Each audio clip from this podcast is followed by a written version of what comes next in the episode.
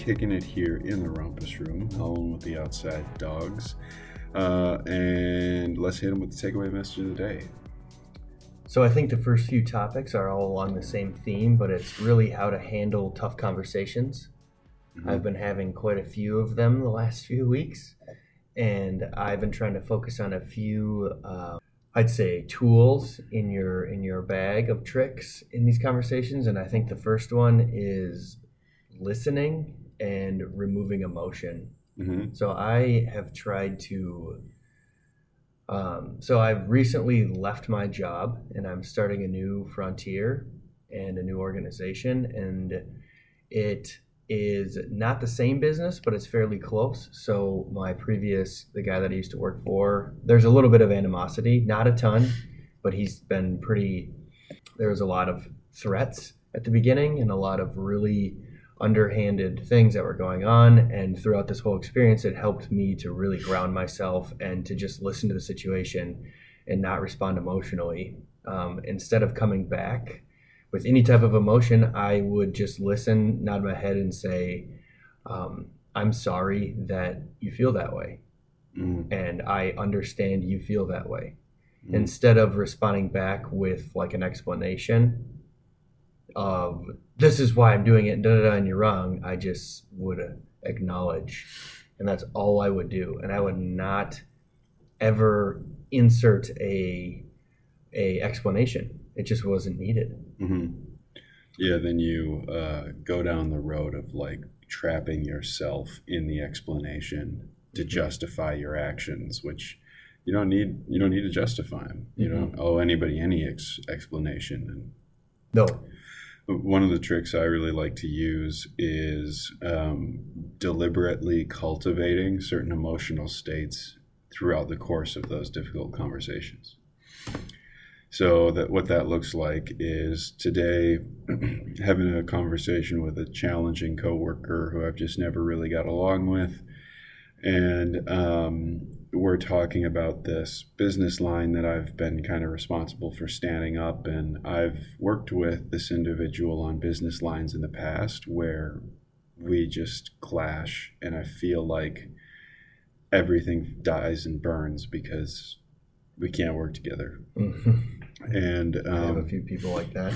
yeah, and uh, today this individual was expressing interest in jumping on the project, and I was really adverse to that, Mhm. to any sort of involvement. And I just caught myself at the end of the discussion getting extremely defensive about our our next opportunity, like uh, with with our group, and um, I I didn't actually catch it until after the meeting, and after the meeting, I was like, oh man, you know, I did a 100% fantastic job with everything up until the last two sentences that came out of my mouth, and I got emotional hmm and um, there's probably a path forward. There's probably a good way we should, you know, we sh- we should do this. But uh, I, I just kind of regretted like myself getting in front of myself or getting out of control. You know, that one time where like Mhm. all of a sudden you lose your composure a bit and you make the statement where you're just like. That's very true in reality, and also it probably is not from like a super enlightened place.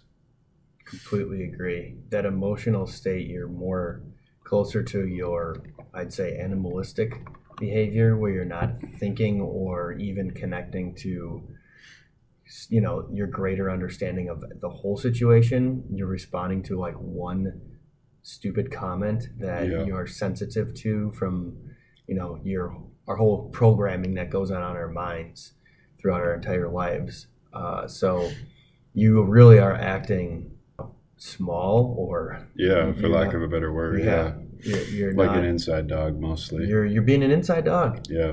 An inside what we are. dog would lose his cool. An outside dog pretty much stays his cool. Uh, we'll hold our ground, but uh, keep our cool.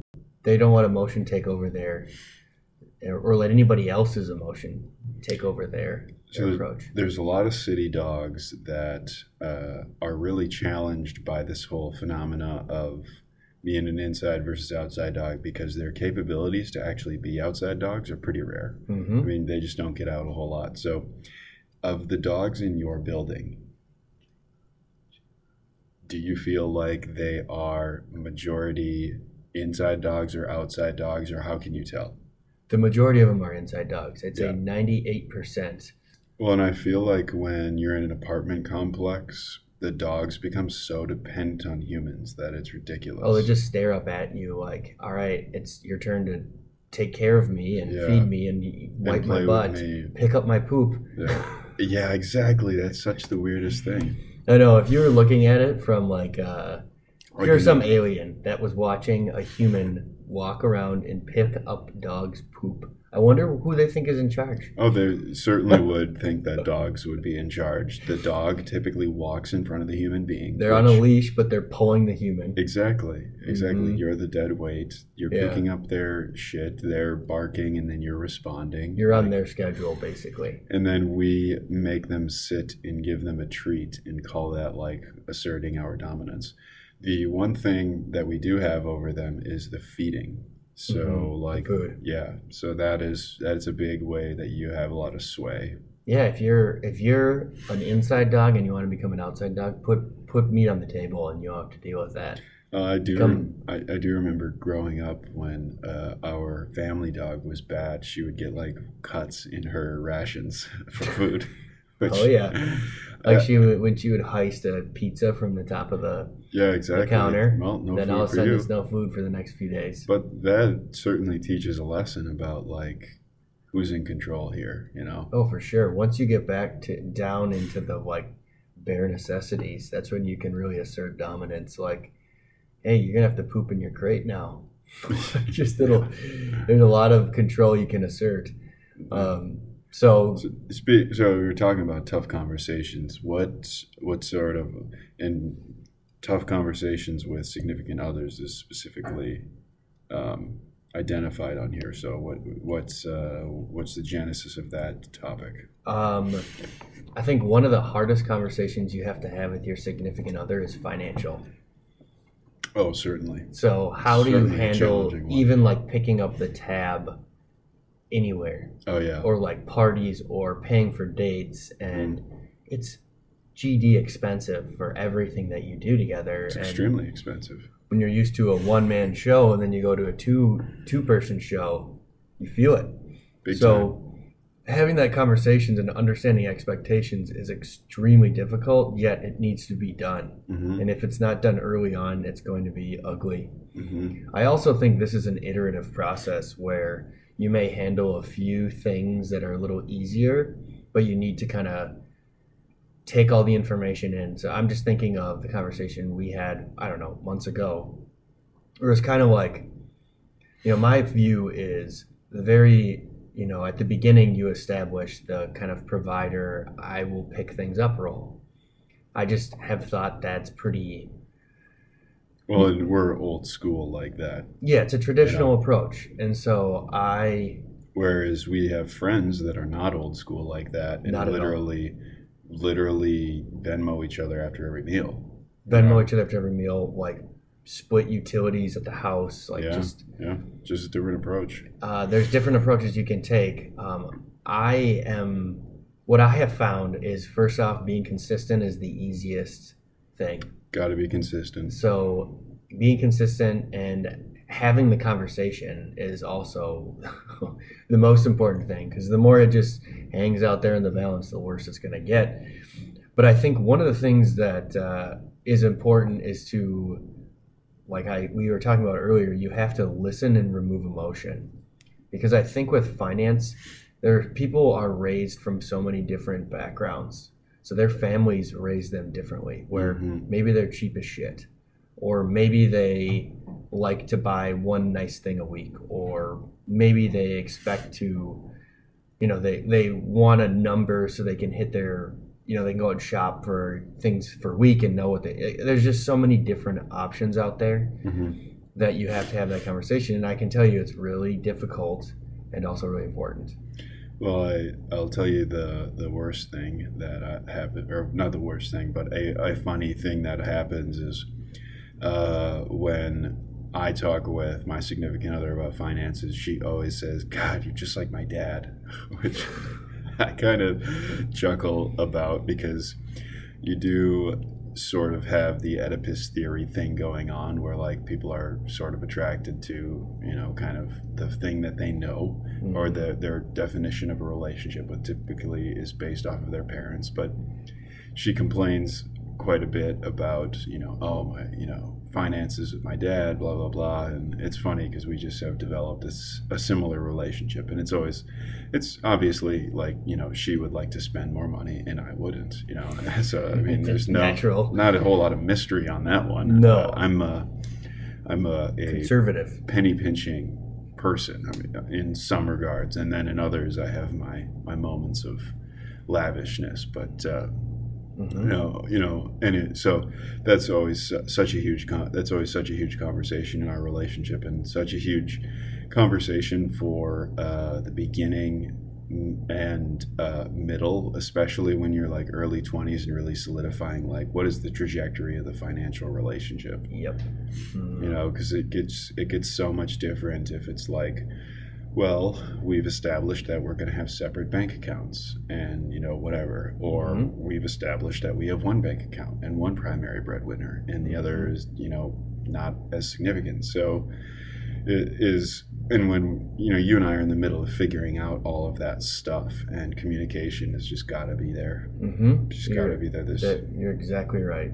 the festering the festering of you know like uh, residual piece that's left over from the fact something you didn't say is is ultimately going to bite you both so hard in the butt. Mhm. it's just crazy. It is, and I just think that um, having the confidence of engaging in a conversation takes a lot of work and a lot of courage, and it will pay dividends down in the future. and keeping with this theme of tough conversations does this next topic about super bowl parties have anything to do with it or not necessarily What- what- No, I just oh, want to just- talk about Super Bowl. okay let's talk about it it was a pretty interesting phenomena Well, uh, the the first off, having it in your city is exhausting.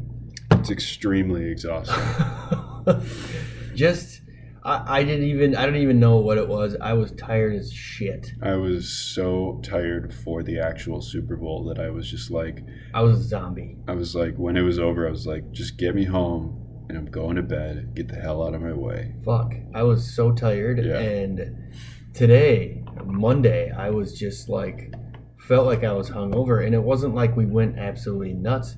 Just Mhm. the excitement and it was freaking exciting. It was really exciting and it was also frigid. It was down. Freezing. It was sub zero temperatures, which just takes a lot out of you. hmm You know, and it's it's not like it's insurmountable, but we had people, yeah, every single bar, nightclub, any sort of social establishment had either a line, a wait list, or whatever Cover. a cover. And so, if you're caught outside or you're caught off guard, I mean that's that's no fun when it's two degrees out, which Two with feels like feels negative twenty. yeah feels like negative fourteen with the windshield, and you're like, Mhm. yeah, that's that's pretty real, folks. Welcome to Minnesota. Yeah. Well, so what was uh, just kind of some highlights for you? I know we did a lot of different stuff. Certainly, some highlights was leaving before Snoop Dogg got to a party. That was pretty cool. Nice Uh, move. Yeah, super big move on my part. I was just like, you know what? I don't want to have a great story to tell everybody, so I'm gonna get the fuck out of here. Let's get out of here. Ugh. So uh, I went to a party on Thursday night after a um, after a fundraiser, and I, I saw Peyton Manning and Tony Dungy speak. And Good Tony, lineup. yeah, Tony Dungy is sort of like what Gandhi would be if Gandhi was a football coach. He the looks, guy. I mean, he looks like him. he him. looks exactly like him. I, I I could see it. and he said absolutely nothing negative Incriminating. incriminating for his entire speech he was only positive and supportive and appreciative and grounded and like caring and it was Mhm. really it was really impressive and the guys that were there supporting him were Peyton Manning and Jeff Saturday and some other guy that I can't recall but Peyton Manning introduced him and Peyton is exactly like you would think he would be based on his personality in the commercials. So what I think has happened is that the people who sponsor Peyton Manning just know him so well that they put him in situations where he's just going to be himself. Mhm. So he is a little bit cheeky. He is a little bit, you know, he's he's like gonna throw a little bit of a jab here and there, but he's ultimately a really nice like person who means well. Yeah, he just likes to be funny. Yeah, he likes to be funny, and um, so that was that was inter- that was interesting. And then we went to this party and uh, had had some beverages and invited my girlfriend out with us because I didn't have enough tickets. But then I just got to be too tired and we left and found out later that Snoop Dogg and his entourage came and basically just hung out in the place. And I'm not saying that Snoop and I would have been at the bar, you know, Snooping and looping. yeah, snooping Mhm. and duping or whatever he does. But that was that would have been sort of interesting. There, you know, there, the there were there were plenty of celebrity sightings. So the other highlight has to be, uh, I don't know if it was that night or the next night. That I think it was the subsequent night. We went out to uh, one of the establishments, one of our favorite joints, and we got there about nine o'clock or nine thirty, and we On a Saturday, early. Yep, and there was, I believe, there was a line on the other side, but we went in the back door, or was it not? Was, was No, there was yet? there was no line. there was no line. So there was no line, and we get there about nine fifteen, and then the place just really started to fill up It fast. ripped.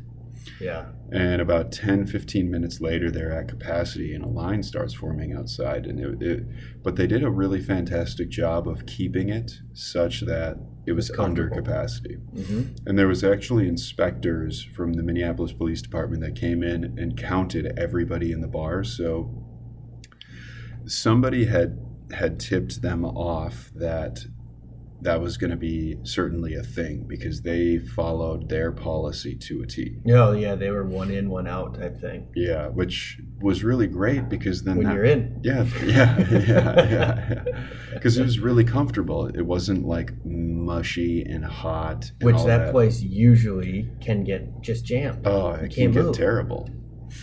Uh, another highlight was seeing some Philadelphia fans who were a little bit.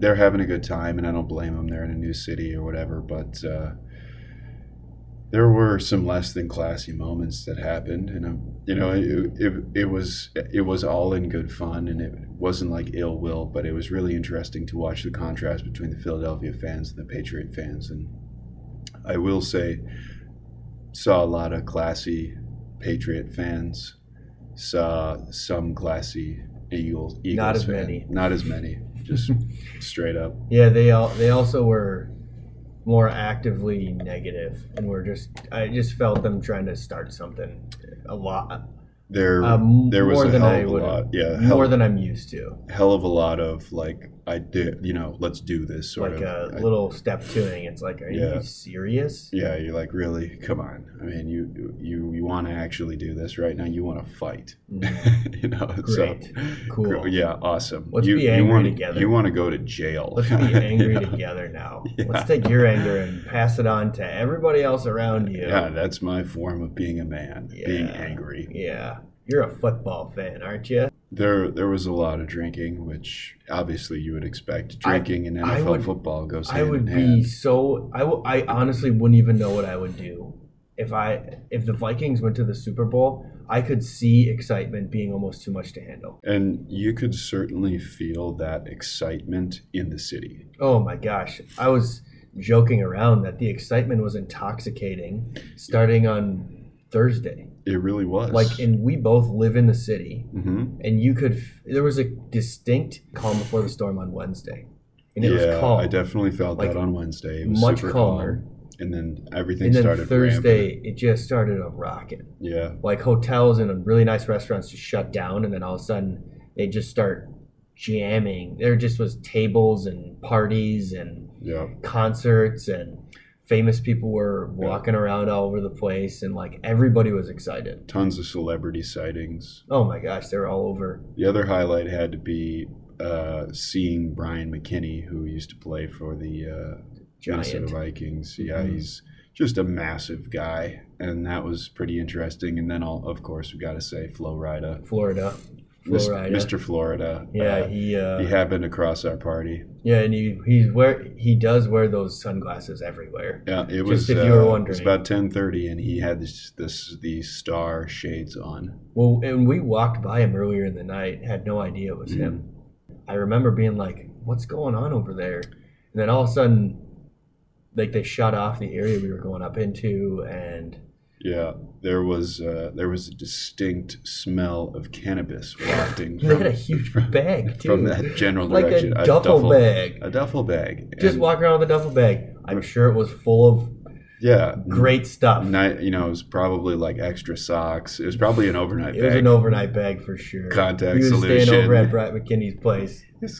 Got I gotta bring my overnight bag. extra pair My of glasses underwear. are in his there. glasses My case. pajamas. Well, his glasses case is as big as a shoebox. I'm sure it is. He's got got probably six glass pairs of glasses in there, the same ones. Yeah, yeah. Yeah, Extra, so- extra hair binders. You Oh, know, all, the all, the of things, all of the good all the little stuff. things that you Yeah, need. to- lotion, yeah, yeah. everything you need. Shampoo because you don't use anybody else's.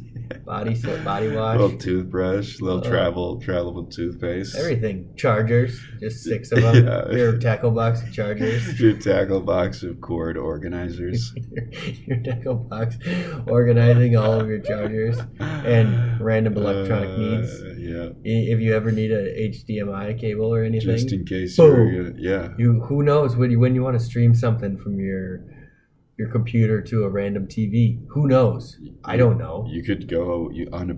He was probably preparing to go back to the hotel and watch YouTube videos with his buddies. YouTube or net, anything. Netflix. He probably had his Fire Stick in there, just ready to pop it in and you know watch The Room or oh, or uh, the the movie Push based on the book by Sapphire. So I'm sure he had that in there. yeah, probably. having the Super Bowl was a really exciting thing for the city. I uh, we I did uh, some of the events that were going on. Like we went to the Nicollet Mall thing and just saw shitloads of people. Tons of people. So There's like a some- Chinese rap artist. Not really sure. Killed it. I'm not kidding. One of his songs, I gotta say it. The only it was in English, and the only word he rhymed were words that ended in ar. Yes, Car, bar. He know, was I mean, very- like he was. His lyricist His his. was on He entry was level. quite a bit better in Mandarin. yeah, entry that. level. He had some sick beats though, and it was fun to watch. I mean, it's really just the event. I've never seen as many helicopters in my whole entire life. Tons They of helicopters, a lot of like flyovers. six at one time. It was crazy. Yeah. So all in all, I mean, I think it's fun. I would like to go to a Super Bowl city again. It was nice to live here, so we didn't really have to spend extra money and do things. I mean, Yeah, we had a, a friend of ours purchase a ticket uh, basically when it was most expensive for Right before- four grand a piece. right before the good old, I haven't heard how it was, so I And- gotta Uh, follow yeah. up on that. And but- then the ticket prices dropped considerably. So right before the game, you could get one for two thousand three hundred dollars if you wanted. yeah, Now it probably wasn't the best seat in the house, but uh, you was in there. there. But th- this year they had all these re- these ton these concerts. So they had all the concerts before the game, like they called them the tailgate party, and they had like Darius Rucker, Sting. Mhm. Everybody wants wants to watch Sting before a football game, Nothing gets you in the mood like a little. like a little Sting, Yeah. a little Sting and Darius Rucker. So, So, well, the I I Timberlake caught a lot of flack in the media for the for the halftime show. Did you have you been catching that? I been- haven't. So what the- have I don't know. There was just a lot of people who were extremely critical of his halftime show, and I- Unimpressed. yeah, I'm very unimpressed. And I, I thought it was entertaining. I mean, if you have severe ADD, it would have been really good because I know he switched songs like every thirty seconds. Yeah, it was varietous at best. Um, Mhm. but as the Reddit post, you know, called it, the true hero of the Super Bowl was the Stranger Things dude with the Tide ad. Oh, just absolutely crushed, Murdered it. murdered that ad. Those guys uh, did their homework. Well, they had the one. Tide Pods thing they had to just blast away, so They they, sure had to did. spend some extra marketing dollars. Yeah, that's that's been a little bit of a doozy. Yeah, this that I thought that ad was super clever. The way they involved their different brands. You know, they have multiple brands that are owned by Tide. It was the great. company. It just, just all in all, that's just quality Mhm. advertising right there. Yeah, I thought there was uh, a couple of years ago. Oh, one we had the luxury of watching the Super Bowl with somebody who writes copy at a Major advertising. major ad, tier one sort of ad ad agency, and uh, she had some really interesting feedback. One in particular was the which I had, was sort of oblivious to, but knew that something was off. It was the T-Mobile commercial with the babies Yeah. where they filmed a bunch of different colored babies and were like, oh, we believe everybody is the same and should have the same wages and, you know, there shouldn't be any racism and everybody's an equal. And then at the end, it was like, boom, T Mobile logo. And I asked her, like, you know, what do you think about that? She was like mad. she was mad. super pissed off and i did see a another blogger comment about that post about that ad and be like you know very frustrated with the fact that her uh, our friend's words were you're taking credit for like being a good human like you shouldn't have to tie your brand to being a good human being because that should just already be inherent to everything that you do with the organization. If you have to tell everybody that, like, hey, we're supporting it, you're like getting on the bandwagon of political support for like the ideas of ide- for like the political idealism. without in her her i mean i remember this, this is a fascinating conversation she said instead of actually supporting it with money and volunteerism they just claim they just would they just had an ad Boom, slap that took credit it. for it And then I asked about the Stella Artois thing, if that and the water.org made the same impact on her, because they had this advertisement about like Stella Artois and, you know, a portion of every whatever goes to water sort of preservation or conservation. yeah, And in then- addition to how much you pee after you drink their beer Yeah. Uh, and she was like, no, that's okay because they actually do donate. So they're advertising about like something that they do. They're not just like using the idea and saying our brand believes this, which I thought that was a really interesting distinction. It was, and I think it's it's super. It's un, it's really goes to kind of I think what we bitch about and talk a lot about is taking credit and being these keyboard warriors instead of actually going out in the world and changing it. Yeah. Like you can write a blog post, you can do all this stuff and film stuff about helping, but until you you know help and donate money and put volunteer hours, you're not actually doing anything. You're just mm-hmm. hopping on the bandwagon and you know circling your lasso around like you're helping. Well, if there is anything that millennials have learned to be, you know, people talk about how millennials are like fickle, very prone to change. Uh, I, I think that's an asset in some regards, Mhm. but it does make us really susceptible to like blindly following stuff and really dumb bandwagon support for ideas that are bad. They're terrible. Yeah. bad ideas without doing a lot of research um, and, And- and- hopping on for a reason that you think uh, that you just assume you're assuming somebody else is doing the work instead of yourself so you hop on something that you may think is important because it's socially acceptable hmm i think a good i think a really interesting thing is the jordan peterson so the rise of jordan peterson who is Oh. that canadian um, I think I sent you a couple of his stuff.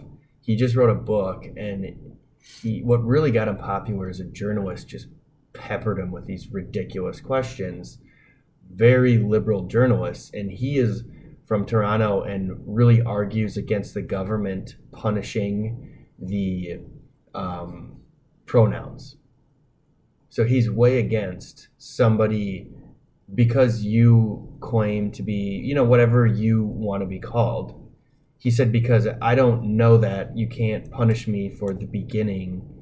And so Jordan Peterson has rocketed in views and he's all over the news now.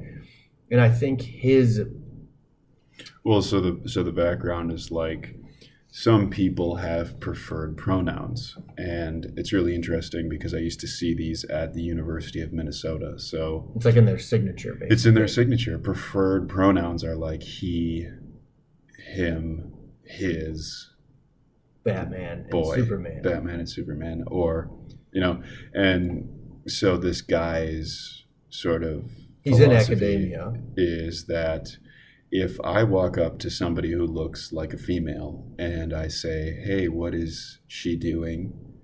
and you know that female self-identifies as a male for whatever reason, hmm um, I shouldn't be punished for that. Hmm And, right? Is that right? That's exactly right. And he doesn't he doesn't disagree with the right that she has to be Yeah. called whatever she has. That's not what he claims. Mm-hmm. He claims that it's not his responsibility One hundred percent. to he his big one of his larger claims is I don't you don't you need to earn my respect. Yeah. You don't just get it and there's a level of respect you get from everybody, but it's not just completely handed over where you can bombard me with like these claims about Well, it's it's just really being entitled. and that's exactly what he said is it's the pendulum is swinging so far over and the reason why I kind of circling back to our conversation is his rise in popularity I think the social justice and a lot of these things are starting to fall a little bit more on deaf ears and people like a lot of outside dogs are getting frustrated with You know, certainly. what is coming out and the way people expect to be treated um, and a lot of the things you know just a lot of the a lot of the social media bullshit basically Well, I think there is a there. This is going to be a downfall of a lot of these social justice movements, and a good example is somebody like Matt Damon who gets ostracized for saying that there's a difference between rape and slapping somebody on the butt. I mean, that's a pretty safe comment if you ask me. But in the hyper in the hyper hyper liberal environment we live on in social media, that it's it's amazing that somebody could catch so much flack for that. And I, I wanted to reference Bill Maher did a pretty amazing monologue on this in the um, probably at the end of January. I can't remember which episode it was, but he is a staunch liberal and he was condemning the liberal party saying like we have to rise up and point the finger at ourselves to stop this crusading. So we stop like killing people like ostracizing. Yeah so we stop killing people like al franken in the wake of trying to be these one side you know the the perfect idealist be all most liberal progressive person and he was like you know al franken shouldn't have he is an unfortunate casualty of this crusading hmm and ultimately that the democratic party is going to be weaker because of that movement exactly I as mean, they lose, as they lose a seat, now they have to give it up for reelection. I understand that Democrats have won a lot of seats since Trump's election. You know, they, Mhm. so.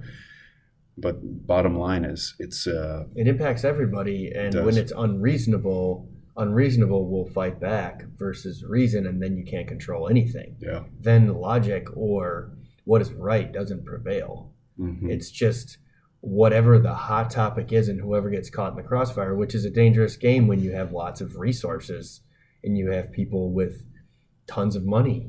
I mean, it's a it's not well, good won't win in that case. and this gets back to this takeaway message, which is if an individual was actively listening, it would be different than launching on your emotional reaction. And today, the emotional reactions uh, oftentimes get so much celebration in, in the media space or social media space that it's um, it's going to be really tough for uh, folks to discern what's a well developed opinion if they don't have that sort of moment of pause and consideration if it's the blind band bandwagonness i mean that'll that'll really hurt our generation as we get older It really will.